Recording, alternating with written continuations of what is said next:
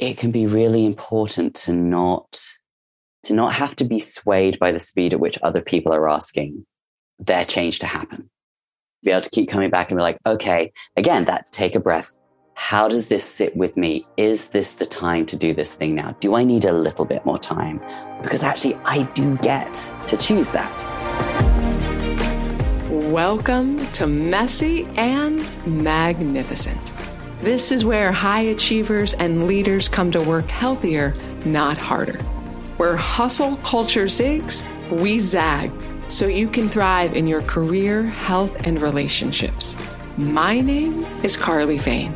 I'm a celebrity business and boundary coach, and whether I'm working with Grammy award winning artists, professional athletes, Fortune 50 CEOs, or just folks that enjoy both progress and the present moment, my intention is to make sure that you have both a doable plan and the roots to rise. Why, hey there. It's your gal Carly. Welcome back to Messy and Magnificent, or maybe you're showing up for the first time right here in the middle of our spring 22 season centered around navigating change, specifically threading in some grace and a malleable framework that will evolve with you to support your career, health, and relationships. And I've got a question for you right out of the gate. I want to know who are you in relationship to change? Do your hands start to get sweaty when something's shifting? Does your blood pressure start to rise? Does panic set in? Do you feel alive? Or maybe you're like one of my clients. She's a collegiate swim coach who loves change she thrives when it's time to research new options and organize a game plan. I asked this question specifically because when change enters the conversations, we often experience some type of physical reaction.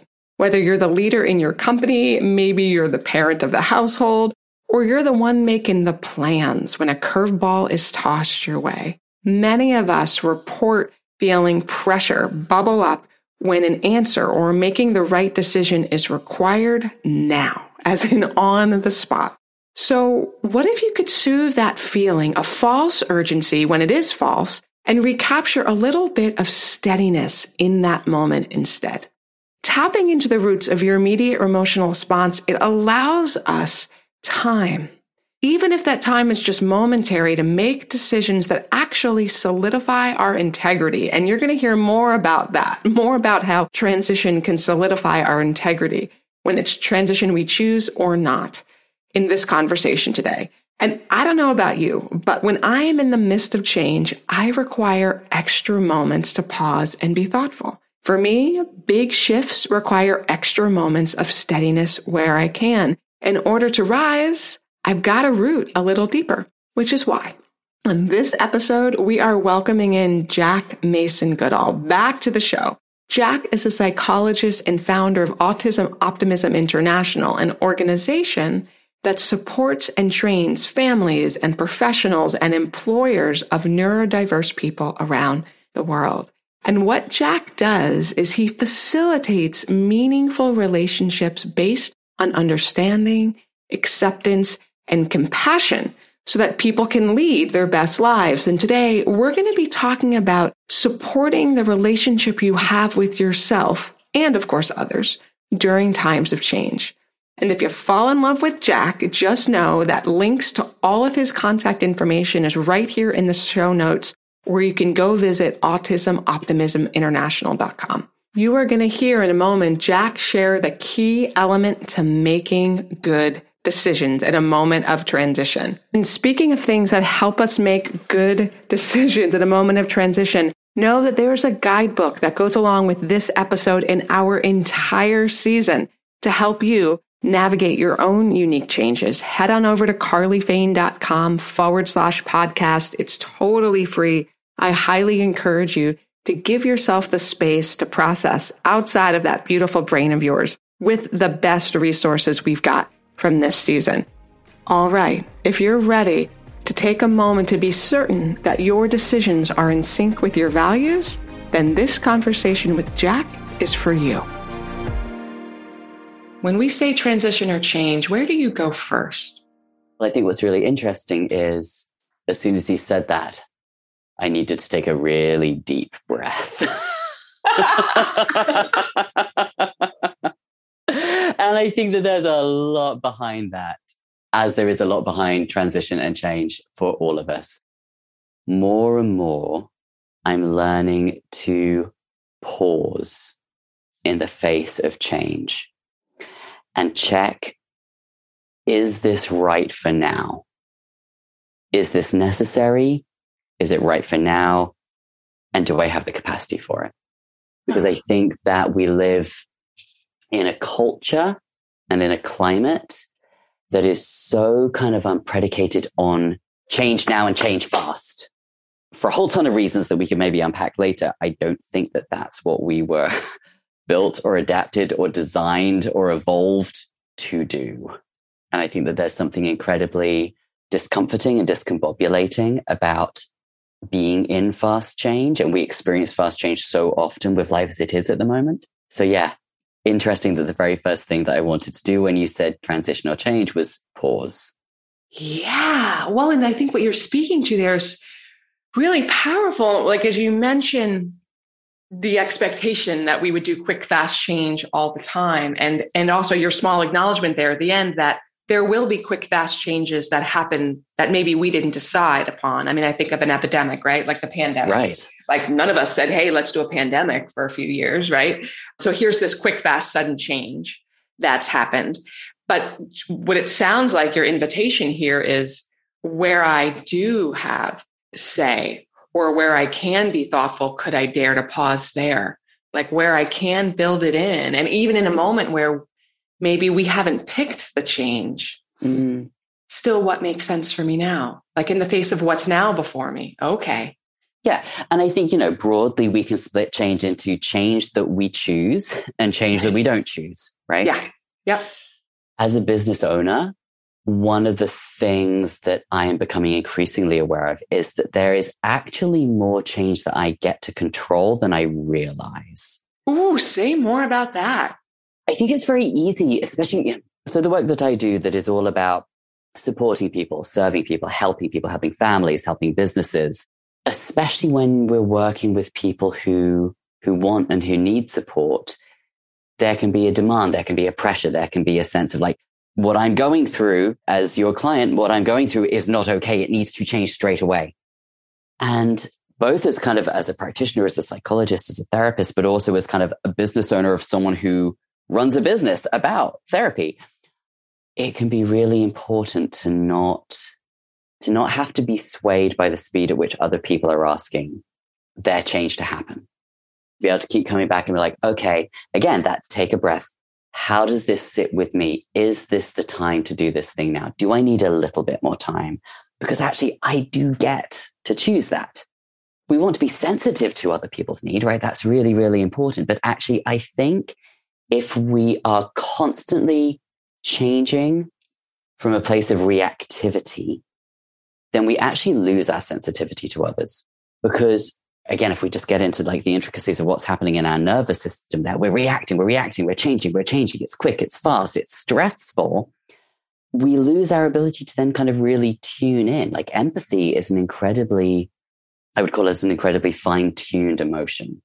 And in order to facilitate change with yourself and with others, we need to have empathy. We need to be able to tune into what's really going on for you. I can't do that if I'm constantly feeling like I've got to react, I've got to react, I've got to do this change, I've got to do this change. So being able to think, actually, you know, this one, I am allowed to have a bit of control here. I am allowed to actually put the brakes on and say, ah, okay, I'm going to pause. I'm going to change when I feel ready. I'm going to make this decision when I feel ready. It, in my experience, absolutely helps me feel more in alignment with myself, which then helps me feel more in line in alignment with the people who I I serve. You know, I think this is huge what you're talking about for anybody who's in the position of being the go to person for somebody else, whether mm. that's a caregiver in an official or unofficial capacity, if it's the leader of an organization, if you're, you know, the go to person in your place of worship, wherever it is, you know, the idea of the quick swoop in to fix things paradigm, you know, is I think what's expected or what we've seen. And this idea of sounds to me like the discernment of urgency. Okay, I'm hearing that this is urgent for you. You know, in this moment, this thing is big for you.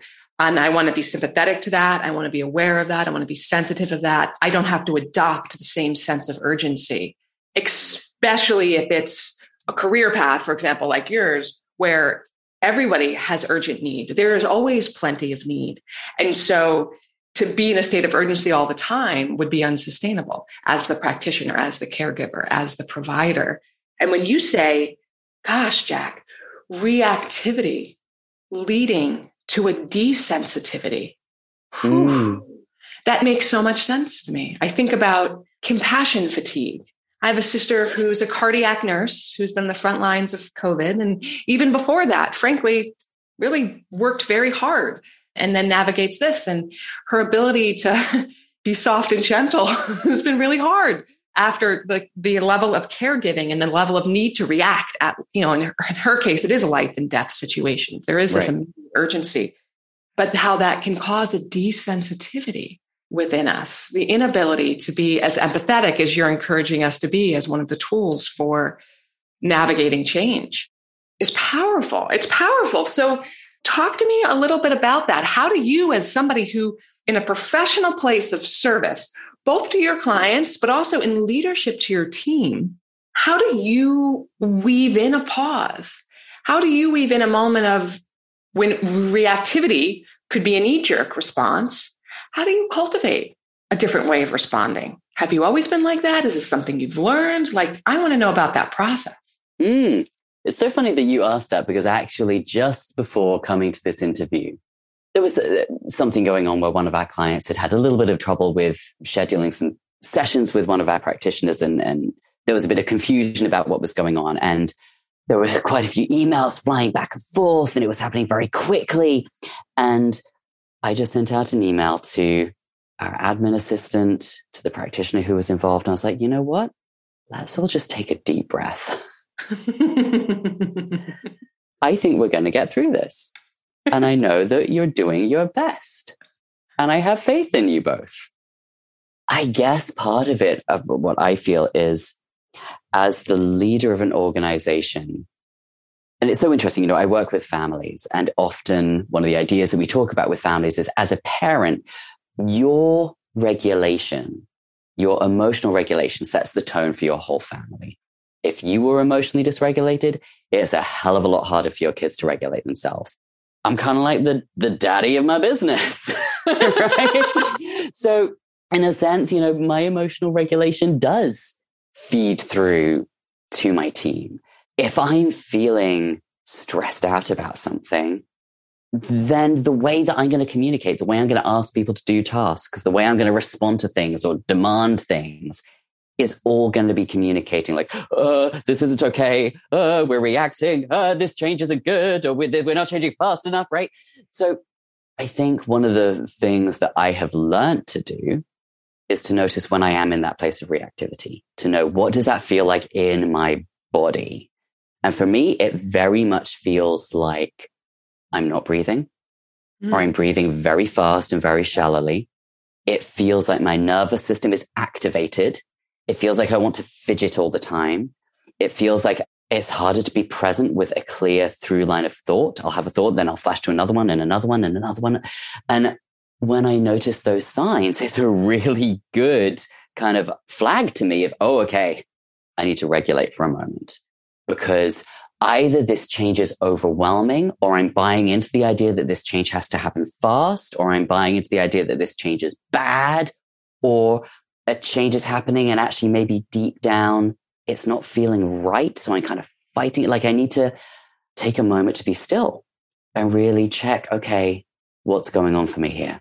What is this reactivity coming from? Is it resistance to change? Is it too much change? Is it actually this isn't the right change? Is it this is change someone else is trying to force on me? Right again, I always feel like I come back to this. I take my couple of deep breaths and I tune in, work out where is this reactivity coming from, and then see who do I want to be as I meet this change?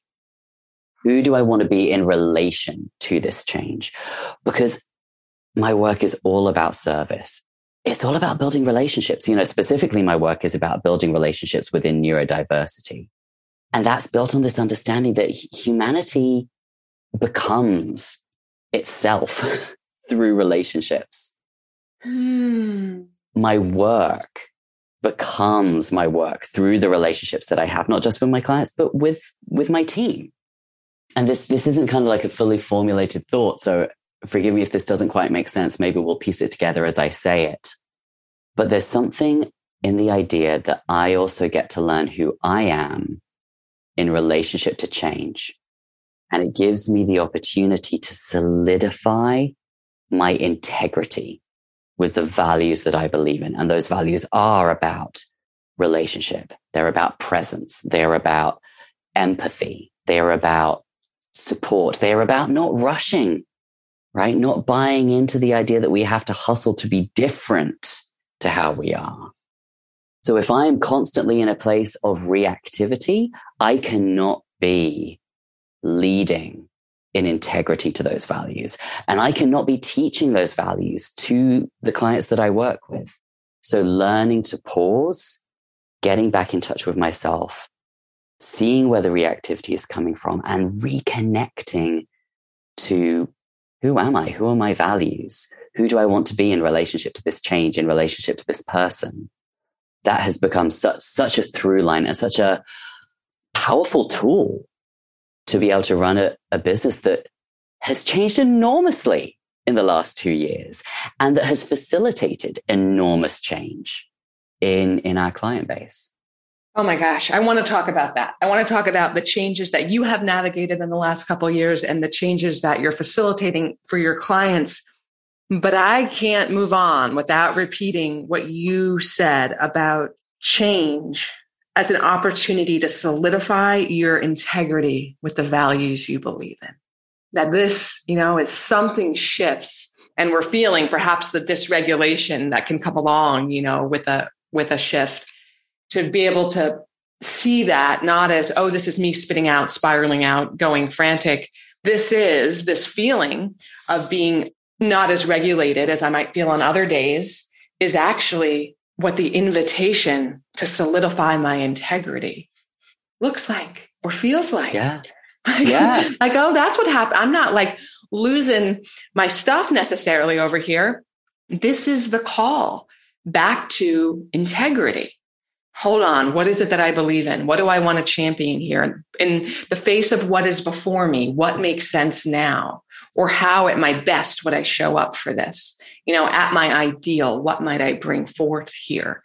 That is such a powerful framework, Jack, for looking at dysregulation as yeah. the call back to integrity or alignment. Wow. Wow. So for any of us who are feeling dysregulated at the moment, like look at us go. We're being know, invited. Yeah. We're being invited back to check in with our integrity. Hey, what is it that I really believe in here? How can I show up for that in a way that makes sense in this moment? On that note, I do just want to, I think I want to take a moment to acknowledge the privilege in being able to do that, right? Yep. At this yes. particular moment in time, there are millions of people who are displaced, traumatized, who are going through change that has not been of their own choosing. And I think it's really important that we delineate here. We're ab- absolutely not saying that the dysregulation experienced by Ukrainian refugees, Syrian refugees, Afghani refugees is, hey, that's an invitation to get back in touch with integrity. No, that's that's really not what I'm saying. yes. What I'm saying is in the position of safety that I have with the privilege that I have as a white, able-bodied, cisgendered man, I can leverage the dysregulation that I experience to become a better version of myself so that I can then serve those who do not have the privilege and the safety that I have. Thank you for connecting those two things. The connection between where we have privilege or opportunity, or can carve out privilege or opportunity. And even if that privilege is three breaths, like I can breathe by myself in the bathroom for three deep breaths here. Yeah. And to see that as an opportunity that is both of service to us and of others. And I think this is part of what I love about the mission and the approach of Optimism International is the inclusivity element that you bring. to this mm. work and the understanding that self care is really important. Something you and I talk about a lot is community care, right? And the connection between those two things. And that there are many people navigating change at any given moment. And that's not to downplay our individual changes either. It's not to say, well, somebody else has it harder than you. So yours shouldn't matter. No, but it's also to have the awareness that we as a global community are navigating change. And when you talk about pausing with self and to check in with self, it also reminds me to be curious about other people too. You know, where are they coming from? What experiences are they having right now? And to be curious. Yes. And that's really at the heart of the work that we do, whether we are working with parents who have neurodiverse children, whether we are working with other professionals who support neurodiverse people or whether we are working with businesses and companies who have neurodiverse employees. In a way, the labels that we give to our differences in this conversation are to somewhat extent irrelevant. What is relevant is we are talking about difference. We are talking about the different ways that we all respond to change. And also flipping that the other way around, how when we embrace difference, it supports change. Oh, say more. When we embrace difference, it supports change. Can you give me an example of that? I absolutely can. I think about um, a young man with autism who I was actually working with him and his family yesterday. I've worked with, I'm so blessed. I've worked with them for 14 years, this family. They're just, oh, it's a deep, deep joy to be to part of their lives.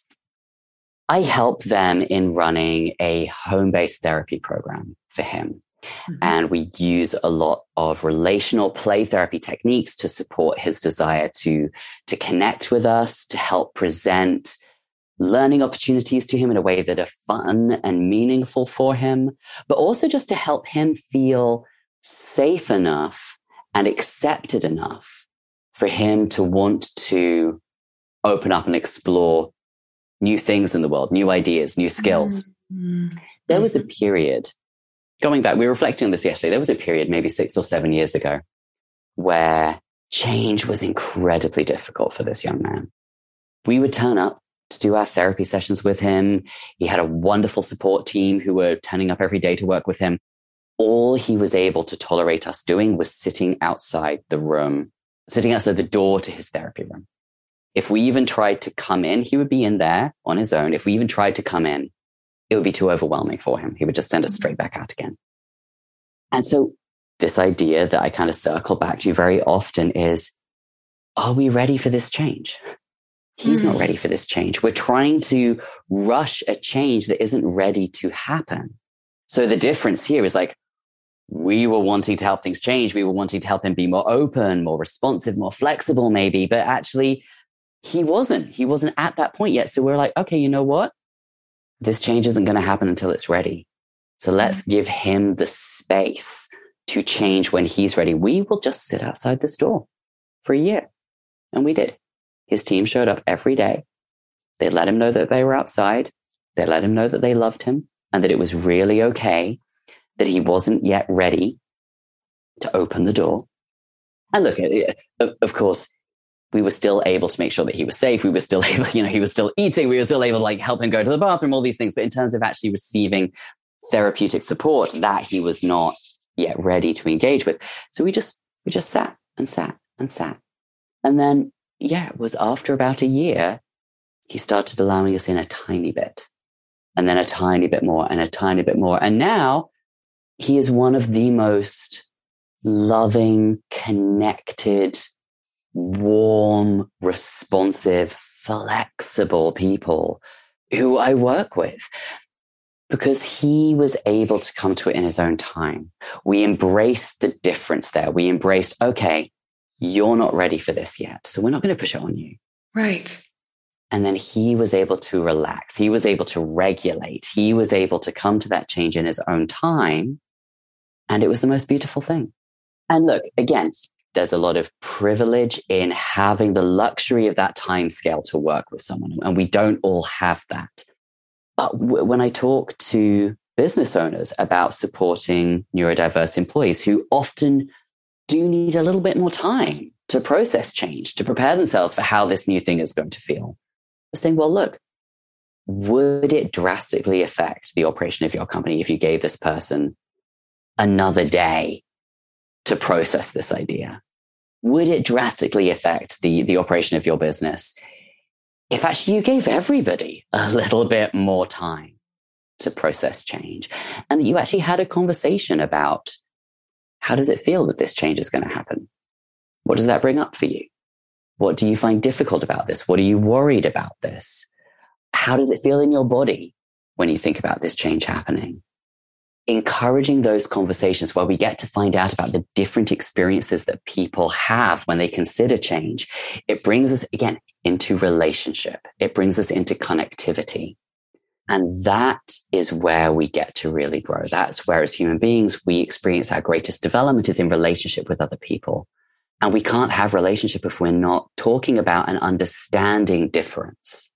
Yeah. And so many differences there, but difference in pace, like in who is setting this pace and how much do we think we are entitled to set the pace for other people? And yeah. on the flip side, how good does it feel when somebody else lets us move at our pace? Yeah. Right, at our own pace. And I think about the level of trust that must be established in a relationship like that, where, you know, if this young person can know for a year, you're still going to be there and you're not going to force anything. I'm still going to be there.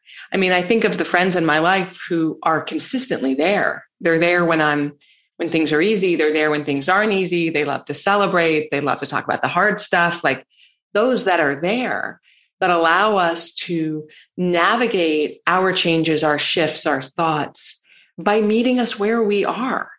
Yeah. Right. You know, it's like, so interesting. I worked in an organization quite a long time ago, and there was an ethos that was made very explicit there. And it said, pretty much verbatim, meet change with an attitude of yes. And there was always something in that that like on the surface that sounds great right? Like we want yeah. to say yes to change. We want to be able to embrace it. There was always something in that that didn't quite sit right with me that had a slight feeling of ooh there's some pressure there. Mm. what if i'm not ready to say yes to this change? What if it's change that actually that we, i can't say yes to right? What if it's change that I disagree with or that I don't feel ready for? And so what I come to now is this idea of to meet change with the question, how do I feel? Because there's such richness in that. And yeah. as an employer, there's richness in me knowing how my employees feel about changes. Mm-hmm. It encourages openness. It encourages dialogue. Everybody enjoys feeling heard. it allows me as an employer to think, well, okay, I'm thinking that this is a great idea, but I'm getting feedback from everybody else that this does not feel good. I need to take notice of that. I need to pay attention to that. I need to be open to the idea that my idea of change, my experience of change, my comfort with this particular change might not be everyone else's. And if my job as the leader of an organization or as a psychologist who is facilitating change with my clients, I need to be really, really sensitive to whether they are ready for it. This episode is brought to you by Navigating Change. This is a course I have had the honor to teach for years with my dear friend and preeminent thought leader in the field of positive psychology, resilience, and authenticity, Dr. Maria Sirois. If change is on you like a heat on a jalapeno, I hope you'll join us live in person at Kripalu Center in June of 2022. But in the meantime, you can RSVP to attend a live recording of Messy and Magnificent with Maria and I on May 11th, where you'll get to explore one of our favorite models for navigating change well. Save your spot via the link in the show notes or head on over to carlyfain.com forward slash RSVP and even if you can't attend live, RSVP anyway, and we'll send you the recording the next day. This is totally free. It's my treat and an extra special way we can gather our wits and wisdom as a community together. Go grab your spot. I can't wait to see you soon. Mm. So talk to me about practically what that can look like because because you know my my brain goes immediately towards thinking you know folks who are listening who might say like yes this makes sense to me right? Listening to to our colleagues our employees those we're in relationship with you know knowing where they're coming from is really important. And as a leader still knowing that there's objectives to reach or there's goals you know or if nothing else there's revenue that must be made right in order for the bills to be paid in order for people sure. to have a salary so I'm curious in your experience of creating space for people to share, you know, their thoughts about a change or where they're coming from around a change. Has that slowed down the growth of your organization? Do you feel like that limits you? Do you feel something entirely different? What do you notice as you create space for people to move through change in a way that makes sense for them within your organization? Mm, such a great question. Well, to put things in context, there has been enormous change within my organization. We we were founded just over two years ago.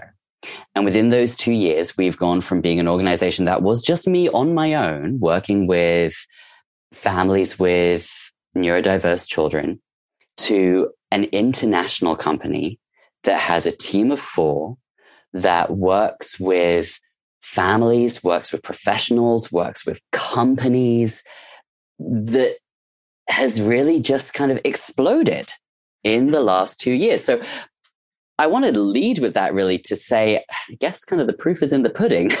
we right from the very start have prioritized taking a bit of time to process change, to sit with it and to think how how does this feel? And it seems to have really reaped dividends, not just for us, but for the work that we do. Our clients, I think, then experience, again, this idea of integrity that we are acting within the business, we are acting within with integrity. And that then feeds through to the work that we do supporting people, right? We're not teaching them one thing and then doing something totally different behind the scenes in how we manage our own change. But in terms of practicalities, when I took on um, our most recent member of staff, who is our incredible, incredible office manager, we made it very, very clear in her onboarding process that we practice what we preach. Mm-hmm. We prioritize listening to our feelings. We prioritize listening to our gut feelings and we welcome conversation and dialogue and feedback. And so there have been several times when I was on the verge of making a particular decision about something. And she was like, you know, Jack, my gut feeling is just really not with this. And there have been some times where I've had to say, well, actually, in the best interests of the company, we are still going to need to do this. Right. And I think that's also been having kind of really clearly established, clearly established, I guess, sort of sets of, well, this is ultimately my decision to make. This is where the buck stops. So clearly established responsibilities, I think. But equally, there have been times where she's been like, ah, I'm really feeling like we should do this thing. And I then sit with that. I'm like, yeah, actually, this is great. So right from the start, we have said, listen to your gut, voice your gut. We welcome that. One of the things I've made really, really clear to do is to make sure that I really celebrate and thank my team for bringing their opinions. Again, doesn't mean that I'm always going to go along with them because sometimes as the leader of the organization, I may have kind of a, a bigger overview than, than they may do in a particular moment. But to always thank them and celebrate them because I want them to feel good and confident about bringing that experience to me. Because then I get to make a decision having listened to four different perspectives I get to make the decision with four different brains, not just not just mine. Ah, what a brilliant way to look at it. Like, why not get all the brains in on certain decisions, right? Like, why not be open to the information? And I love how you say, you know, the proof is kind of in the pudding. Like, this speed of scale is possible because there's room for everyone to be part of it like there it is, you know. And it's funny, we just did an interview with Emily Pritchard, the founder and owner of the Socialites, and her company too, you know, has just had incredible scale over the last 10 years. And and that was something she was talking about was you know, getting out of this solo leader mindset of I've got to do this all myself and then present the finished product to the team and delegate to them, kind of shifting, you know, the transition into, hey, I have an idea. Let's all talk about this, you know, or your idea is welcome here. Let's all talk about it. And then let's launch an experiment together. And here's our hypothesis. Our hypothesis, it'll work. Let's go find out, right? Like, let's yeah. go see. And I tell you what, that has been a doozy for me in the last year mm. since since I have taken on a couple of extra team members and I have been giving more jobs away that I would typically have done myself in the past, you know, change really brushes up against our need for control. And that has been such a big thing for me. And so part of that for me is actually I need to sit with feeling really damn uncomfortable sometimes. Like, you know what? I'm going to ask my assistant to make this leaflet or type up this handout that we're going to send to our, our clients. I need to sit with feeling really uncomfortable that it's not going to be me doing that. And right. it's not going to be done the way that I would have done it. But who the hell says I would have done it the best way? right. Right. But just being really aware, especially as as as a recovering perfectionist, you and I have kind of joked about that term before, right? And as like a historic high achiever, I've been very, very used to this message that like, Jack, when you do things yourself, you do them great. Mm-hmm. Yep, there and it that is. is such it's such an isolating message and it's such an isolating feeling. But there's also then a real safety within that. Like if I, I do the whole thing myself, I'm completely in control of it from start to finish. If it messes up, that's my fault. If it's great, I get to reap the, the congratulations for that. But coming back to this idea of relationship and being in relationship, it keeps me separate. There it is. The drive to do it all ourselves is really like to step onto an island. It's the path to isolation. And I love the way you speak so clearly about, gosh, you know, part of navigating change or growth is learning how to sit with discomfort like it yeah. is going to feel uncomfortable, right? And to see that discomfort not as a sign that we're doing it wrong, but as a sign that we're doing something new here. Like this is outside of the zone I have known. Okay, I'm stretching into something different here. What's one thing that allows you to handle some level of discomfort, right? To not just like quick, because I think if like when I'm uncomfortable, it's easy to just like, oh, I'm gonna quick eat more. I'm gonna Netflix binge. I'm gonna all the things that are great to do, ideally consciously right? Like ideally, like, yeah, sometimes I do need a Netflix binge. Sometimes I do need a really good pasta dish, like whatever it is. Like those are things I can really appreciate. But when I'm doing them as a means of avoiding what needs to be tended to. And I think for a lot of high achievers, we often see overworking as the thing, right? Like overworking is the thing we do because we're actually quite comfortable with doing a lot of work hours. That's, you know, our zone of knowing. We know about long hours. That's not our, our challenge point what's one thing that allows you to be in that moment of discomfort and not necessarily revert back to a habit that you're that you're ready to let go of i think it goes back to where this whole conversation started which is dysregulation creates an opportunity to get in touch with my integrity mm. when things are going easily and i'm comfortable and everything's going smoothly I don't even really particularly need to be in touch with my values because I'm just like going along easy. Things are flowing. It's when things are hard, right? That's when I really need to find out who do I want to be in this moment? Mm. And deeply embedded in the values of Autism Optimism International is the idea of acceptance and presence. We talk about holding acceptance and presence for people who are different to us, whether that is an autistic child, a neurodiverse employee, and we want to offer that to ourselves as well. Mm. Like, okay, I'm here, I'm struggling. Can I hold acceptance and presence for myself in the middle of this struggle? Because if I can do that with myself in a moment of difficulty, then I sure as hell can do it and offer it and model it for a client who I may be working with. So that's one thing is about really thinking, okay, this is a chance to really like, you know, hard bake my value system. You know, it's like the pot getting fired in the heat of the kiln. Like I'm in the heat of my discomfort with this change. This is like, okay, I'm meeting myself here. There's also too, I think, I'm going to say too much value put on comfort. Mm. Yeah. Carly, you and I both connected like the yoga and the wellness community. And there's a lot in that that is absolutely invaluable, but there's also a lot in that that teaches, you know, what gets called spiritual bypassing. Like, oh, oh, something difficult's happening. Well, be happy. be happy yeah. about it. It's fine. Embrace yeah. the change. Take a few deep breaths, let it float away on a river. Like, wow. Exactly. Okay. Sometimes that river is like a white water rapid and we need to accept that. Right. Right. Right. And, you know, and this is a work in progress. I'm by no means complete with this, but really starting to undo the social conditioning that I've received that I could or should be comfortable with everything. That somehow being comfortable means that I'm winning, which I just really disagree with now. I think, yeah. well, actually, I disagree with the idea that any way of living your life should be interpreted as winning.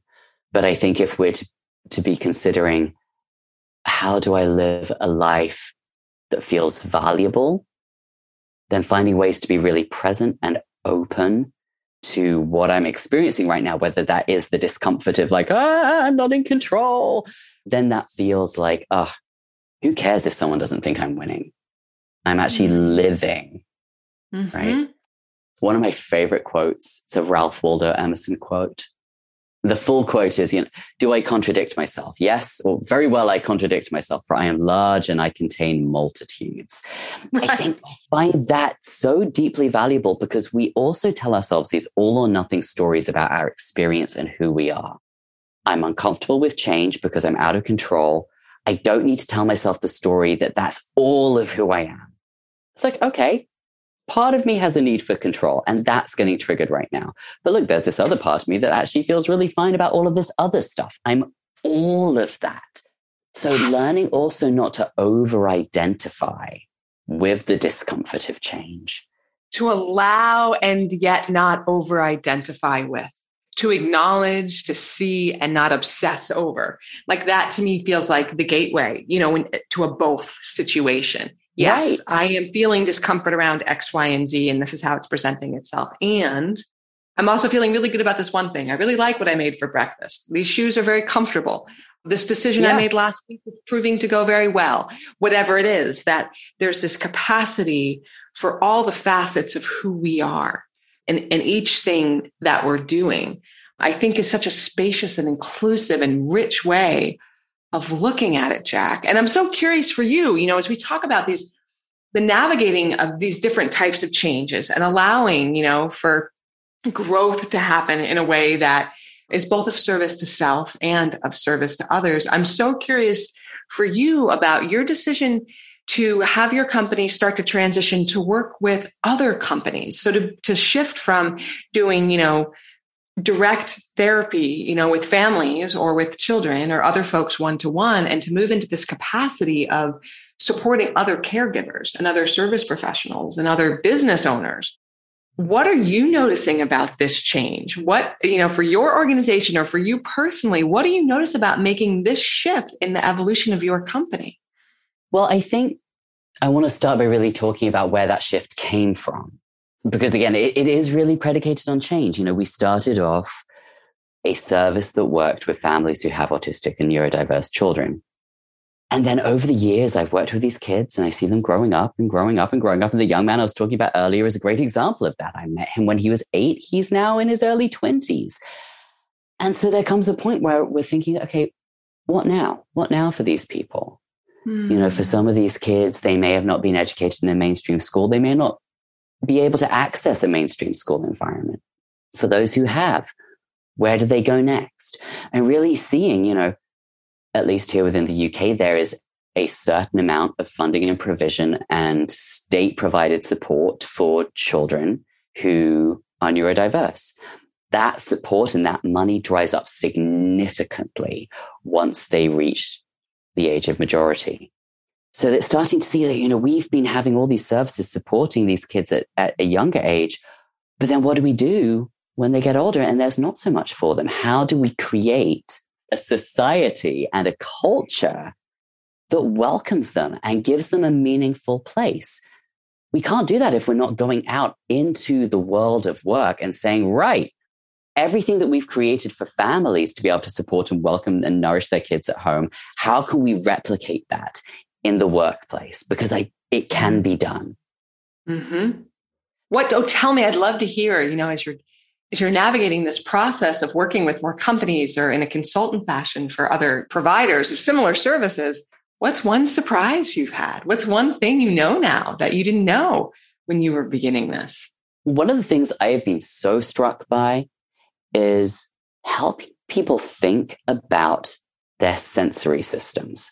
And actually, you know, we're talking about change here, ironically, I'm going to comment that the incredible commonality that I see when I get people, whether they have a label of neurodiversity or whether they consider themselves neurotypical, when we get them really talking about, okay, what's going on in your body?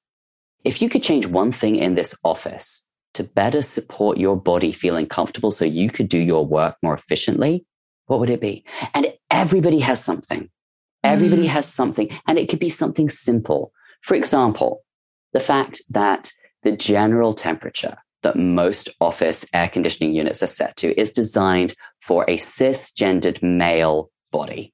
So most women in the workplace are uncomfortable. Most, sorry, most, yeah, no, cisgender generally, I think is what I'm referring to. Most women feel uncomfortable with the temperature.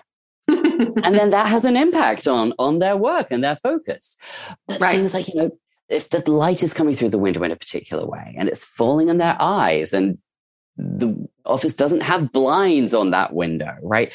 Or that someone's having kind of a, a, conversation and it's really loud and maybe they could go into a different room to have that conversation because it's distracting everybody.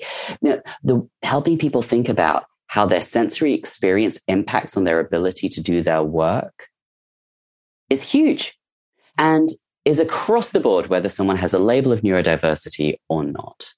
Well, and I think this is, you know, ties so briefly into this entire theme of, you know, our sensory experience having an impact on the way we do our work. Our sensory experience, as you talked about earlier on, is an important part of the way we navigate change as well. Right. Right. And just remembering that we have a physical body that has certain senses and that welcoming those to the conversation or tending to those in the conversation where possible, where we do have purview, of where course. we can have some influence, and making sure that everybody else has the opportunity to do the same, right? Has the opportunity to have their physical needs met, their nervous system needs met. What more might be possible from us all if there was a baseline agreement that being and feeling well was the goal for all of us. You know, if this is how much work we get done as is, how much work might we do, or what would the quality of our work be like if we were doing it from a place of feeling resourced and tended to and taken care of. So I'm still curious. Are you willing to play the two-way Q&A? Yeah, let's do it. No, number one, if you came with a warning label, what would it be? So, when you interviewed me last time on this podcast, I believe my warning label said something like, You will leave an interaction with me feeling better about yourself and having revealed something you didn't expect to. I would like to add to that warning label that you will leave an interaction with me having felt really seen and I do want to add that that can bring stuff up. And I think it's always useful for that stuff to be brought up. I think, you know, the more in touch with ourselves we get, the more we can look after ourselves. But I think something that I strive to do with my team and my work, with the clients who I support, is to really see them and to really reflect back to them who I see so that they can know themselves better, so that they can be the most effective versions of themselves. To seen and be seen is such a potent way of connecting with your earlier phrase around humanity, our own humanity, each other's humanity, and what makes sense in any given moment of change. So thank you for that, Jack, for seeing us all. I'm curious, based on our conversation, What's one thing you want to know from somebody listening? What are you wondering about them right now? The thing that immediately comes into my head is where do you feel change in your body? When you think of the word change, where does it land in your body? Like for me, it lands in my gut. That's where I feel it. And I wonder for everybody listening, where does it land for you? Mm. What, what happens if you just tune into that feeling? For a breath or two. What a delicious exploration that is, just to notice. Okay, where do I feel it? My toes and my chest and my yeah. heart. Like where? Yes. Oh, we want to hear this from you. We'll put all of Jack's contact info right here in the show notes and and mine as well. Like, let's talk about that more. What a great place to start to include our body and the regulation of our nervous system in change is to begin by just noticing where am I sensing this? What am I feeling and where? yeah. yeah. So, Jack, even if other people disagree, when it comes to navigating the territory of a transition, what is one thing you know to be true? That there is not always, but very often more space than I initially think. Even if that space is just to pause and take a breath, there is more space. Yeah. Oh my gosh and to think like to that be a, a first response or a second response when when change is happening change we chose or change that has come to our doorstep. Is there any space here? Can i create any space here for a breath for a moment to integrate for a moment to process? Even if it feels urgent does that mean that it is? You know yeah. what does this look like? Yes. Thank you for that because i think that's such an honest exploration because sometimes the answer is like, no, the house is on fire. There's no time to talk about this. You've got to get out the door, right? But there's a lot of times where we could say, no, this is a text message. I can get back to it after I eat lunch. That would be okay, right? Or yeah. I can respond to this email when I've got my thoughts more together. That would be okay. Yeah. And that, you know, oh, I'm feeling uncomfortable about this. I don't have to rush to get rid of that. Yeah. I can pause and, and take a breath. Oh, thank you, Jack. We appreciate you being here. You are one of only, I think, three people who have been on the show two times. And we are so honored to have had oh. you in the oh. room both times. If you love what Jack's doing, just know we'll put a link to your first episode with us. That must have been two years ago now in the show notes so that, you know, there's more. There's lots more Jack in the world. We appreciate you so much. Oh, thank, thank, you for you. the way you bring psychology and compassion and empathy to the conversation of change.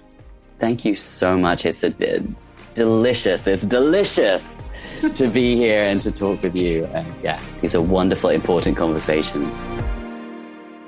Ooh, Jack Mason Goodall. I am so thankful for the ways Jack addresses the emotional responses that we have and are allowed to be there, but also how to engage with them thoughtfully. I do encourage you to download the guidebook if you haven't already that goes with this season. It will take you even deeper into Jack's process. You can get that right here in the show notes or head on over to carlyfain.com forward slash podcast.